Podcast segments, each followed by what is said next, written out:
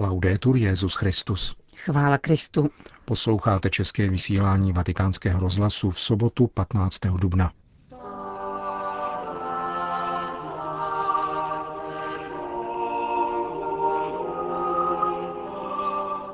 V dnešním pořadu se vrátíme k velkopáteční křížové cestě u římského kolosea.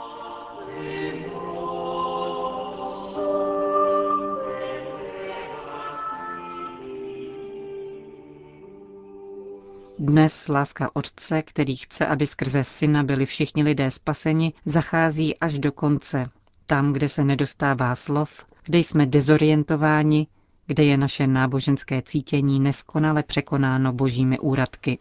Uvádí Anna Marie Peletie svá rozjímání ke křížové cestě, které, jak je zvykem, předsedal u římského kolosea Petrův nástupce. Francouzská biblistka a laureátka Ratzingerovy ceny inovovala tradiční sled 14 zastavení a zařadila některá nová. Přinášíme vám zestručněnou verzi. Ježíš je odsouzen k smrti. Velerada nepotřebuje mnoho slov. Kauza je už dlouho rozhodnuta. Ježíš musí zemřít.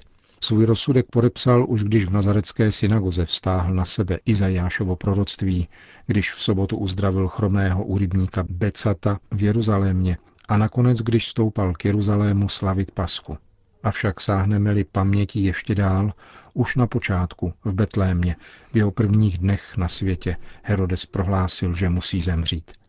Tehdy se mu podařilo uniknout mečům, které vyvraždili betlémské děti, leč pouze na určitý čas.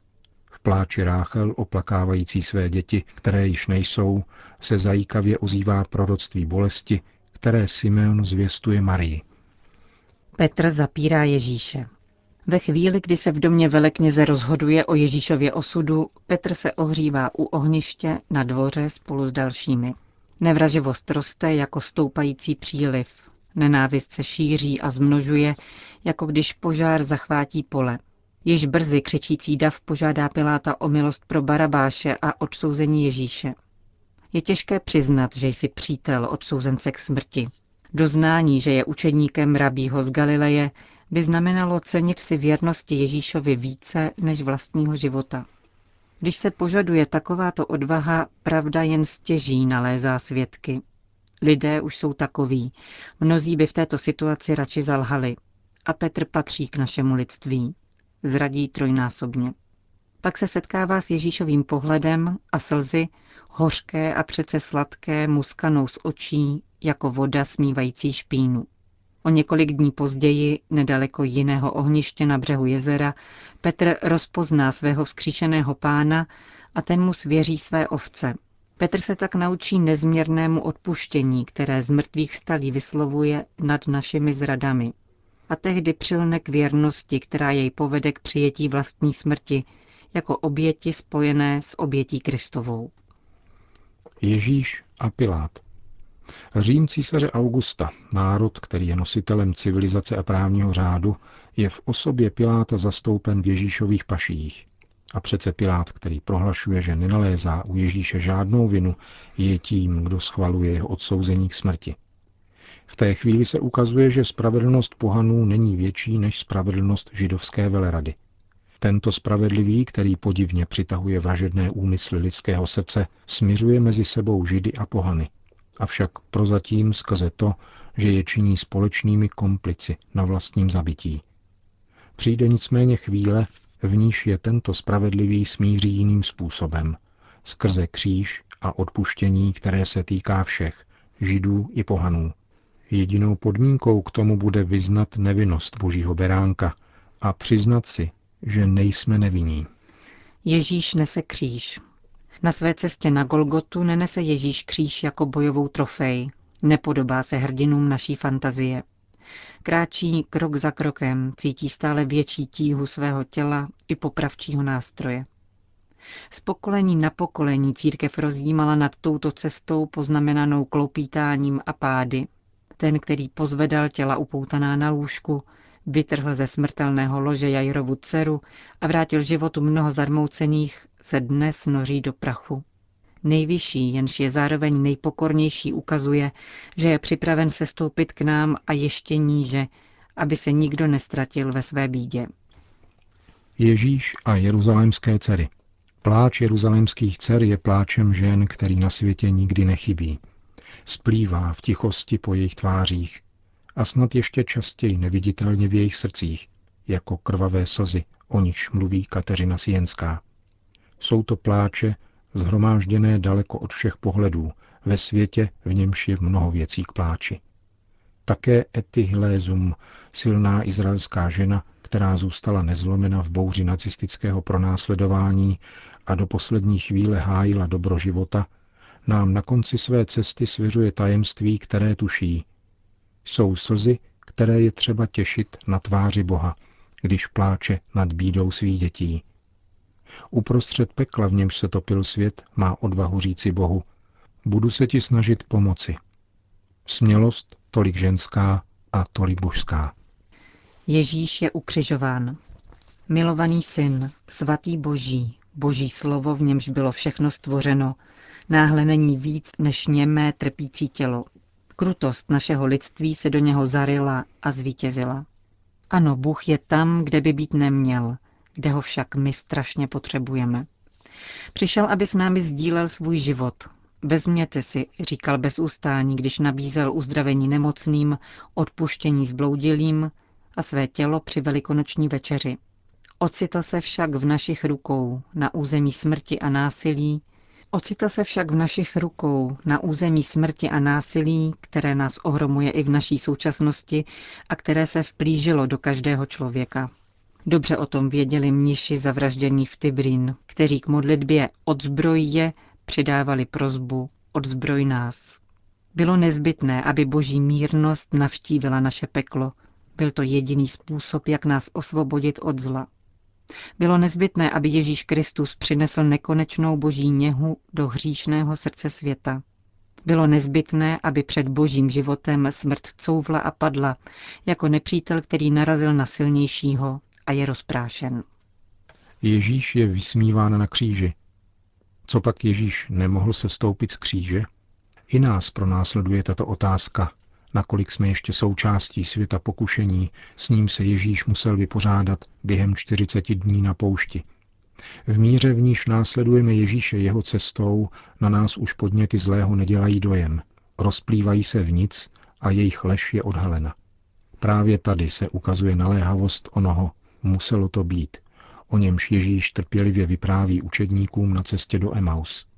Kristus musel vstoupit do této poslušnosti a nemohoucnosti, aby se přiblížil nám v naší nemohoucnosti, do níž jsme se dostali svou neposlušností.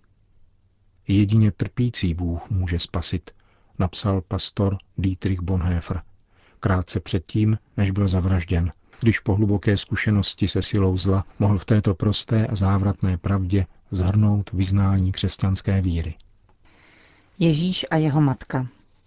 Také Maria dospívá na konec cesty. Přišel den, o němž mluvil Simeon v tajuplných slovech, ve kterých se snoubí drama a naděje, bolest a spása. On je ustanoven k pádu a k povstání mnohých v Izraeli a jako znamení, kterému se bude odporovat. I tvou vlastní duší pronikne meč, aby vyšlo najevo smýšlení mnoha srdcí. Slyšela však také příslip anděla o tom, že ji Bůh vyvolil, aby mohl rozkvést příslip daný Izraeli. A ona přitakala tomuto božskému projektu, který začal v jejím vlastním těle a pak vedl po nepředvídatelných cestách syna zrozeného z jejího lůna. Po celý ten čas uchovávala tyto věci ve svém srdci. Dnes se čas naplnil. Ostří, které probodlo bok syna, probodlo také její srdce. Také Maria se noří do důvěry bez opory, v níž Ježíš prožívá až do dna poslušnost Otci. Zůstává stát, stabat máter, v temnotě, ale s jistotou, že Bůh naplní své sliby. Ježíš je sňat z kříže. Rozjímání církve přičlenilo k těm, kdo snímají Ježíšovo tělo z kříže také panu Marii, která přijímá do svého náručí tělo zrozené z jejího těla, ve velkém tichu, které nastoupilo po křiku vojáků a vysmívání okolo jdoucích, je nyní čas na gesta jemnosti a úcty. Josef z Arimatie zahalí tělo do plátna a uloží ho do nového hrobu v nedaleké zahradě.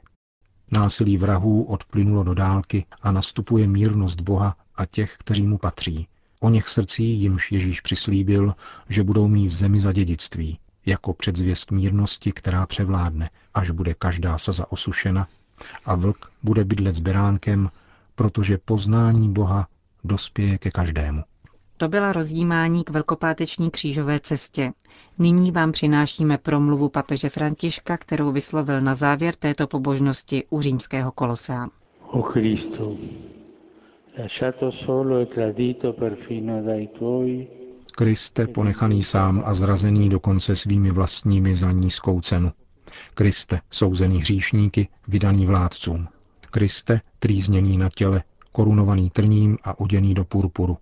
Kriste zbytý a surově přibitý. Kriste probodený kopím, kterým bylo protrženo tvoje srdce. Kriste usmrcený a pohřbený, ty, který jsi život a existence. Kriste, náš jediný spasiteli, vracíme se k tobě i letos s očima sklopeným a zahanbením a se srdcem naplněným nadějí.